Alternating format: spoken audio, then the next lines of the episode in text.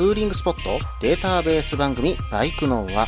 この番組はツーリングが好きという方にお届けするツーリング系ポッドキャスト番組です。私のみならず、皆さんのおすすめスポットやグルメ、イベントなどを紹介、共有ができればと思っております。どうぞ皆さんよろしくお願いいたします。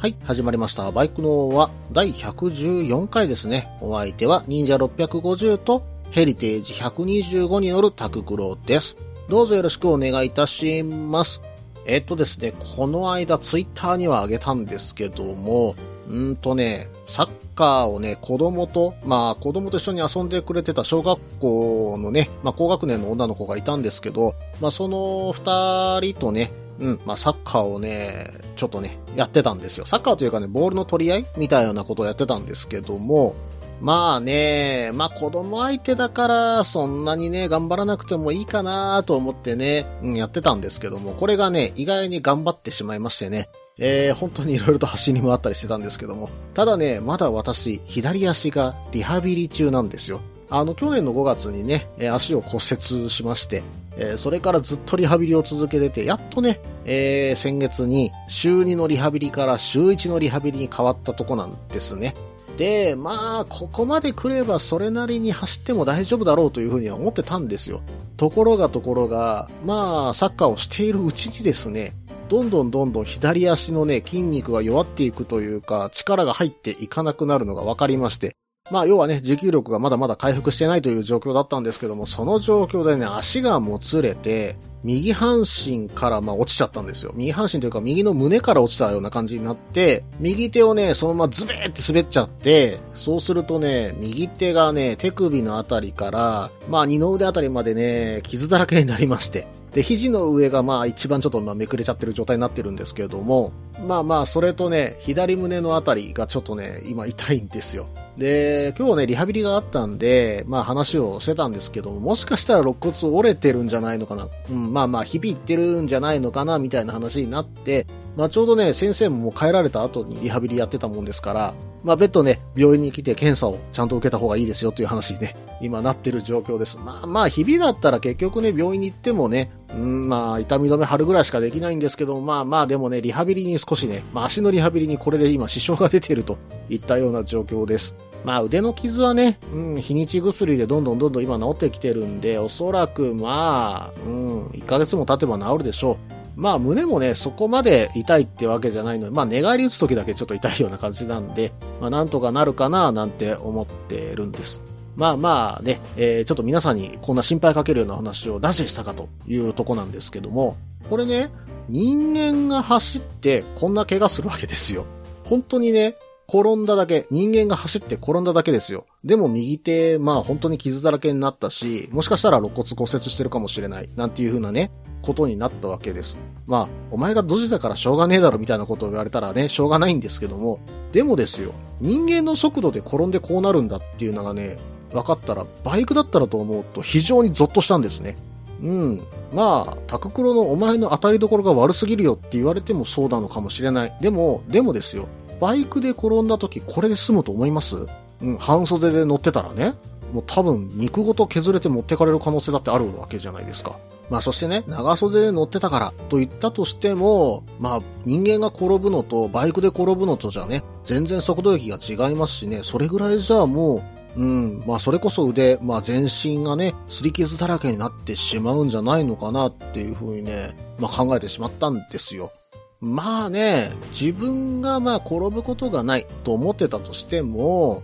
相手からね、当たられることだってあるかもしれないわけじゃないですか。やっぱそういう時にね、何か防具があった方がいいよなっていう風にね、うん、よくよく考えさせられました。で、私上半身はまあちゃんとね、ジャケットについてるパッド入れてますよ。でもね、うん、よくよく考えたら膝入れてないんですよね。うん、膝はね、ジーンズ履いているんですが、あの、ライディング用のジーンズではないんですよ。なんでね、まあ、これを機に、ライディング用のジーンズで、ちゃんとね、中にプロテクターが入ったものを履こうかな、なんていうふうにね、今本当に思っているところです。まあ、当然ね、バイクで転んだら、他の怪我もするかもしれないけども、少なくともね、擦り傷だとか、まあちょっとした外傷はね、抑えられるんじゃないのかなと思うところはあるんでね、早いうちにね、ライニングパンツ、どこかで買おうと思います。はい。それではね、コーナーの方に行きましょう。ツーリング、ルートのコーナー。このコーナーでは私、もしくは皆さんから投稿いただいたおすすめのルート、穴場のルート、自分しか行けないけど好きなルートなどを紹介するコーナーです。今回はですね、ヒョロテンさんからメールをいただきました。いつもね、ツイッターもしくはね、リアルで飲みにもね、一緒に行っていただいてどうもありがとうございます。それではね、早速ですけども読んでいこうと思います。件名、ツーリングルート。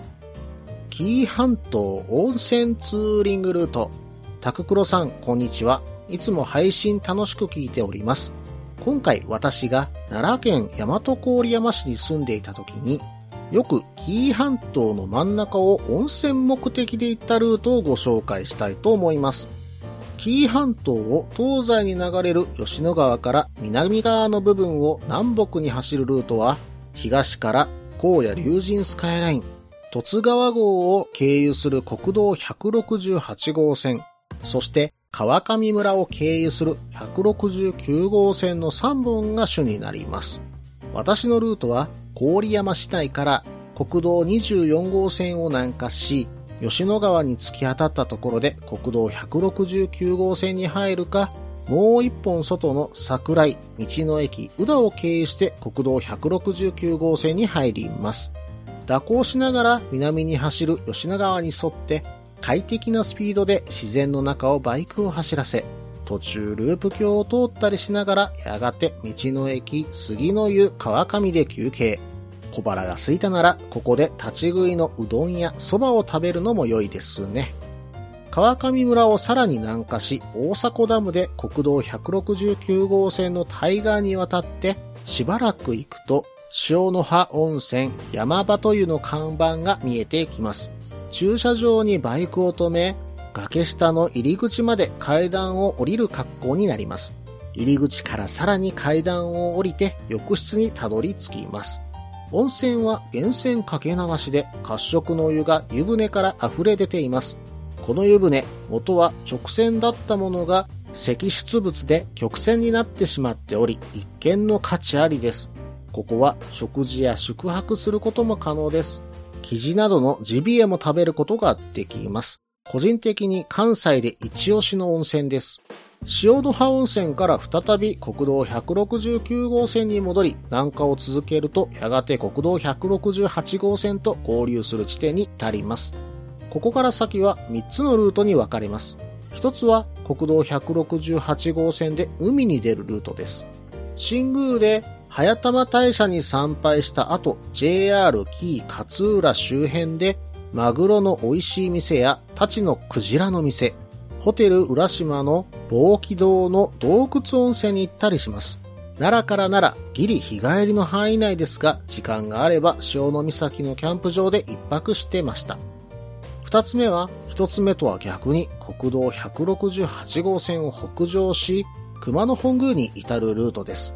本宮近くには、湯の峰温泉と渡良瀬温泉があります。湯の峰は七色にお湯が変化すると言われる壺湯が有名ですが、貸し切りですのでタイミングによってはだいぶ待つことになるかもしれません。ですが、薄暗い浴室に建物の隙間からかざす光で湯面がキラキラと光るのが何とも幻想的で、機会があればぜひ入ってください。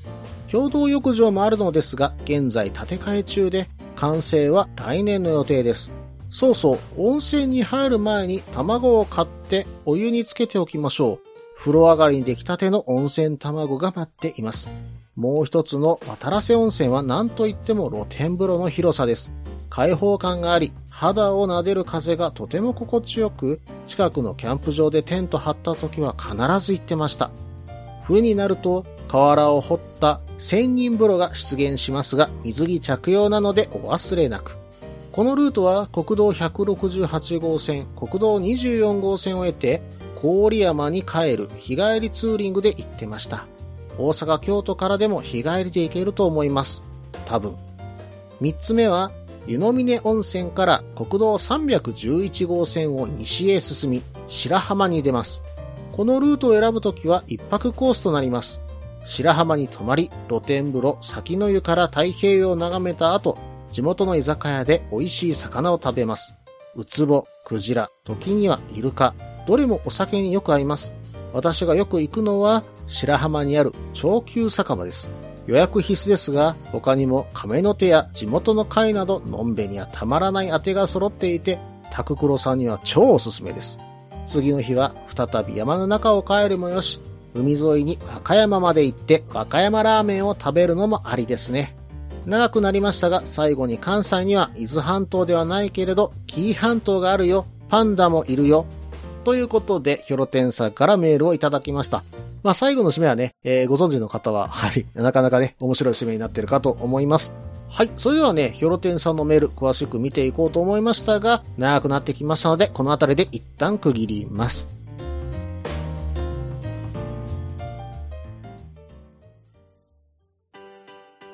落ち着いて聞いてください。あなた EBR 症候群です。だって、だってお前ハヤボルトじゃんって もう私、ビュエルっていうアメ車乗ってますけど。なんか、無理やりいいこと言おうとして忙しいあなたに心のパーキング。モトバラエティラジオ、グッドスピード。この番組は初心者には情報を、ベテランには懐かしさを。バイクトークを楽しみながら、バイクとライダーの社会的地位向上を目指す、バイクバラエティ番組です。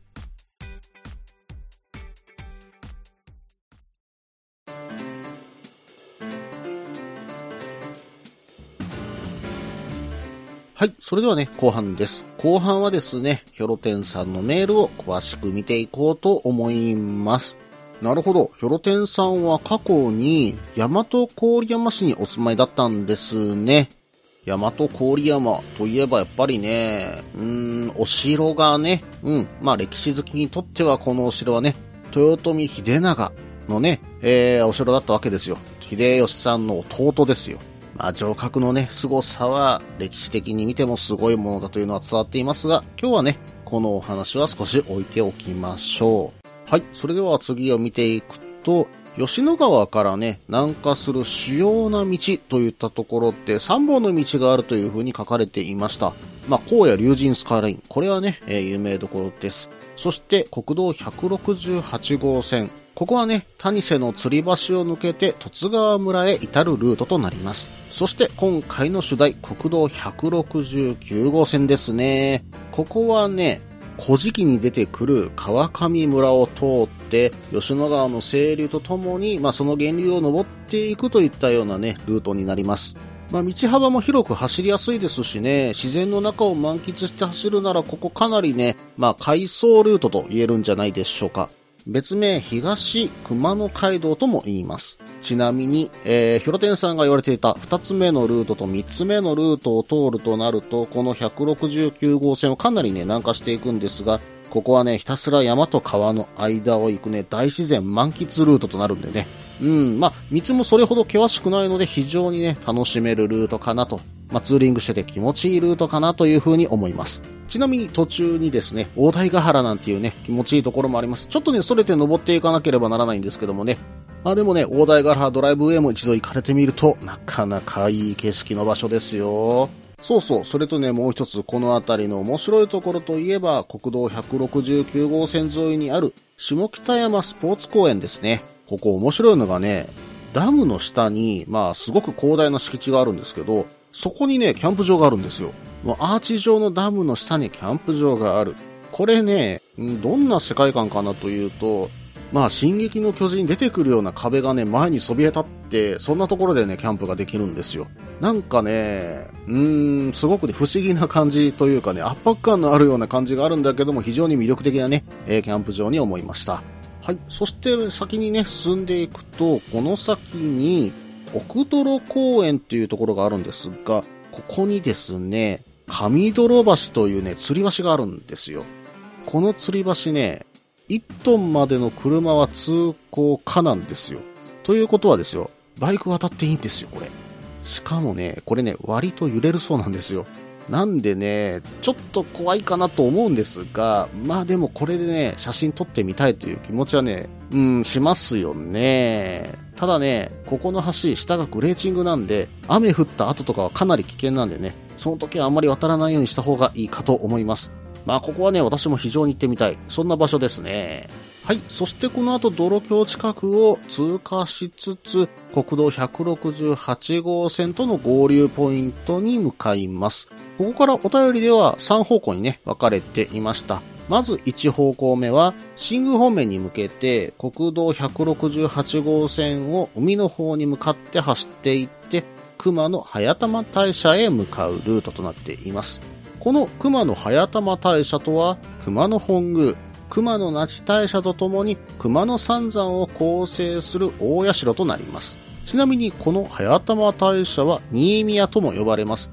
ここはね、熊野三山に祀られる熊野権現が降臨した聖地というふうにはね、伝えられているそうなんですけどもね。まあここから見てね、本宮に行くのもいいかもしれませんね。そして、この1のルートの最後の締めくくりは、那智勝浦でマグロか、太地町でクジラという風にね、いただいてくるとね、まあ、これまたね、羨ましいルートですね。まあ、できればね、ここでね、太地町でね、クジラのお刺身なんていうのもいただきたいところなんですけどもね、なかなかね、うん、この辺りじゃないとね、食べれないと思います。はい、それではね、二つ目のルートということで、こちらはね、国道168号線を北上してですね、熊野本宮に至るというところですね。ちなみに、この熊野本宮の主催神はスサノオの御事です。この古代本宮の地に神が降臨したとは伝えられているとのことなんですね。まあ、せっかくね、この辺りに来たんだから、熊野本宮大社にはね、寄りたいところですよね。うん、まあそこでお参りした後、やっぱりね、この辺りで有名なところといえばやっぱり壺湯ですよね。私もね、何度かチャレンジはしたんですけど、やっぱりね、人気があって待ち時間があって、ちょっとなかなかね、入れませんでした。うん、まあね、壺湯の前でちょっと順番来るまで待たなければならなかったんでね。うん、まあここはね、ここだけのために、うん、待ち時間込みでね、行くような場所かなとは思います。そして、この近くにある温泉、もう一つは渡良瀬温泉ですね。まあなんといってもね、有名なのは千人風呂ですよね。まあ毎年ね、11月から2月に大東川の河原、ここから湧き出る温泉を利用して、その河原自体にね、温泉作っちゃうんですよ。しかも去年ね、2020年はコロナの密を防ぐために昨年の約2倍に拡大したなんてね、いう話もね、あったりするぐらいです。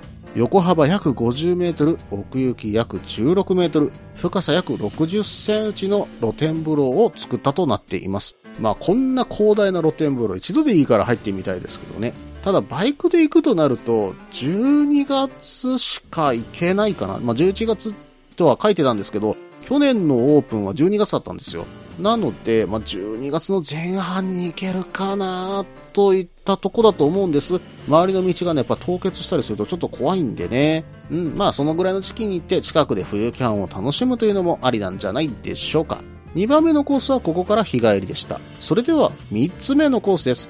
この3つ目のコースは、この辺りから白浜を目指すとありました。となると、国道311号線、熊野古道中辺路かな？これを通って、えー、まあ白浜にね、向かっていくことになると思います。ここもね、結構な回送路ですよ。非常に走りやすいと思います。ただ、ここは少し気をつけていただきたいのは、渡良瀬からですね、白浜の途中までかな？うん、あの、ガソリンスタンドがあまりないので、できればね、渡良瀬あたりで入れてから行ってくださいね。そして白浜に着きましたと。そしたらですね、まあ白浜はね、結構な観光地ですからね、まあ結構街中は渋滞してるんで、この辺りも気をつけていただきたいんですけども、ここで一泊と。まあ大阪からね、南下してきてもこの辺りで一泊するのがちょうどいいんじゃないでしょうか。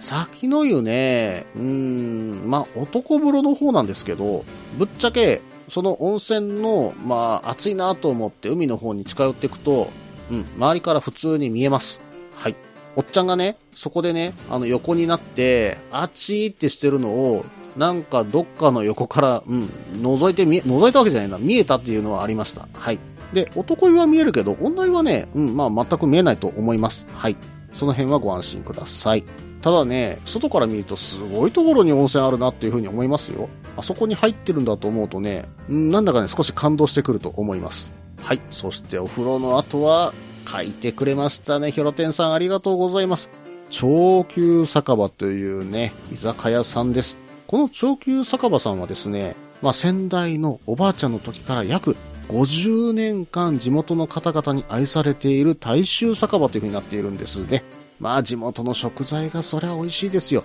マグロ、カツオ、カワハギ、アオリイカ、クジラ、ウツボ、タチウオ、ゲソなんてね。まあこの辺りでまあ取れたもの、それと一緒に日本酒をグビッといけるんだからこれはもうたまらないでしょう。まああとね、ちょっと値は張るんだけども自家製のカラスミとかね、あったりするんですよね。カラスミはね、本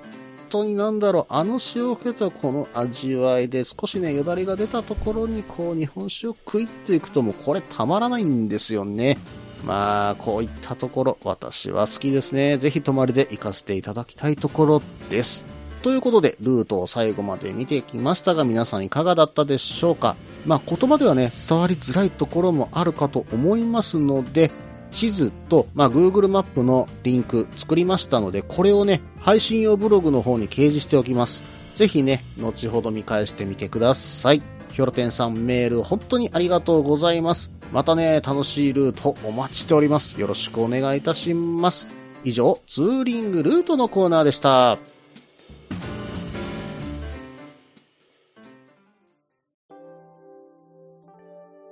みんなでお話しできる行きつけのライダーズカフェ、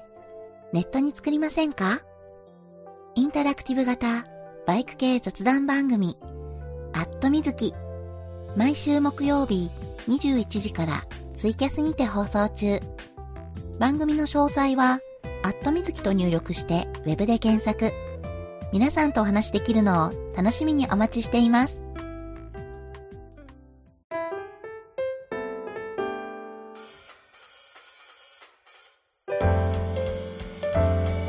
はい、それではね、エンディングです。エンディングはね、皆さんね、ルート探すときって、例えばツーリング行くルートを探すときってね、えーどのように探されてますか？私はね、メインがやっぱり Google マップになるんですよね。まあなんでかっていうと、やっぱりね、Google マップで、あ、この辺良さそうだなと思った時に、近くに何かお店はないか、何かこう観光スポットはないかという時に、やっぱりね、そのポイントポイントにコメントがね、あると非常にわかりやすいんですよね。さらにね、あ、こんなポイントがあったんだ、こんなところに美味しそうなこんなお店あるじゃないかっていう風にね、見つけたりすることもできるのでね。ただ、この Google マップを見てるだけだとわからないことっていうのも一つあって、まあそういったポイントポイントのお店っていうのは見つけやすいし、まあこういったところで観光できるよっていうのはわかるんだけども、果たしてその道が走ってて気持ちいい道なのかどうか、まあ例えば渋滞しやすいのかとかね、逆に快走路なのかっていうところがよくわからなかったりする時があるんですよ。こういう時はね、Google マップで、ま、見つけた先、プラスアルファで、まあ、ツーリングマップルをね、使わせてもらってます。で、ツーリングマップルも、実はね、私そう、毎年買ってるわけじゃないんですよ。もう毎年買えるほどのねお小遣いあるわけじゃないのでね。ただ、どこのあたりが快走路なのか、これがね、非常にわかりやすいので、非常に重宝させてもらってます。うん。まあ、例えば Google マップで調べたお店も載ってたりするんですけども、まあでもね、結構情報量としては Google マッププの方が多いかなというふうには思ってます。まあ、あえてね、このツーリングマップには載せてないお店っていうのもあるっていう話も聞いたことがありますんでね。まあ、ただ、ツーリングマップの方には、まあ、ライダーが行く有名どころっていうのはかなり、えー網羅されているかと思います。なので、Google マップで見つけきれなかったところはこちらで補完できるかなといったところでね、こう2つを交互に見ながらツーリングルートを考えながらしていきますね。そして、えーツーリングの時間っていうのは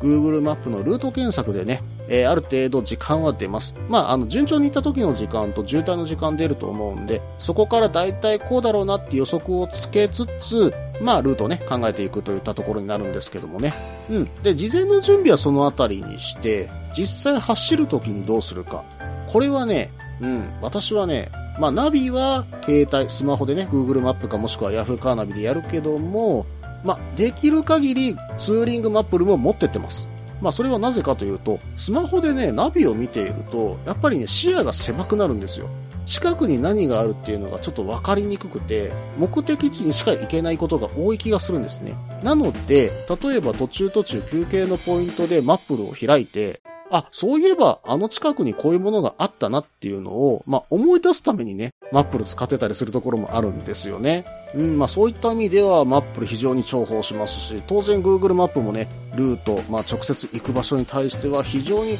強みを発揮しますので、まあこの両方があったら非常にね、便利かと思います。あ、ただね、バイクの輪ではそういったところに乗ってない場所ももしかしたら放送してるかもしれない。なのでね、ぜひね、お聞き逃しなくということだけ付け加えさせてください。この番組では皆さんからのメールを募集しています。ツーリングスポット紹介のコーナーではおすすめのスポット、穴場のスポット、自分しかいないけど自分が好きなスポット、自分じゃいけないけど良さそうなスポットを教えてください。また、イベント紹介のコーナー、ツーリングアイテムのコーナー、ツーリングトラブルのコーナー、ツーリングルートのコーナー、温かいお便りも待っています。できる限りご紹介させていただきます。メールはブログの方にメールフォームを設置しています。もしくはツイッターで直接メッセージいただいても構いません。ツイッターはタククロで検索していただければ忍者の画像でわかるかと思います。ではお便りお待ちしておりますと同時に今回第114回ですね。バイクのはこれにて終了となります。バイカーズイントラストでのステッカー販売1枚300円となります。ぜひね、ご購入ください。よろしくお願いいたします。それでは失礼いたします。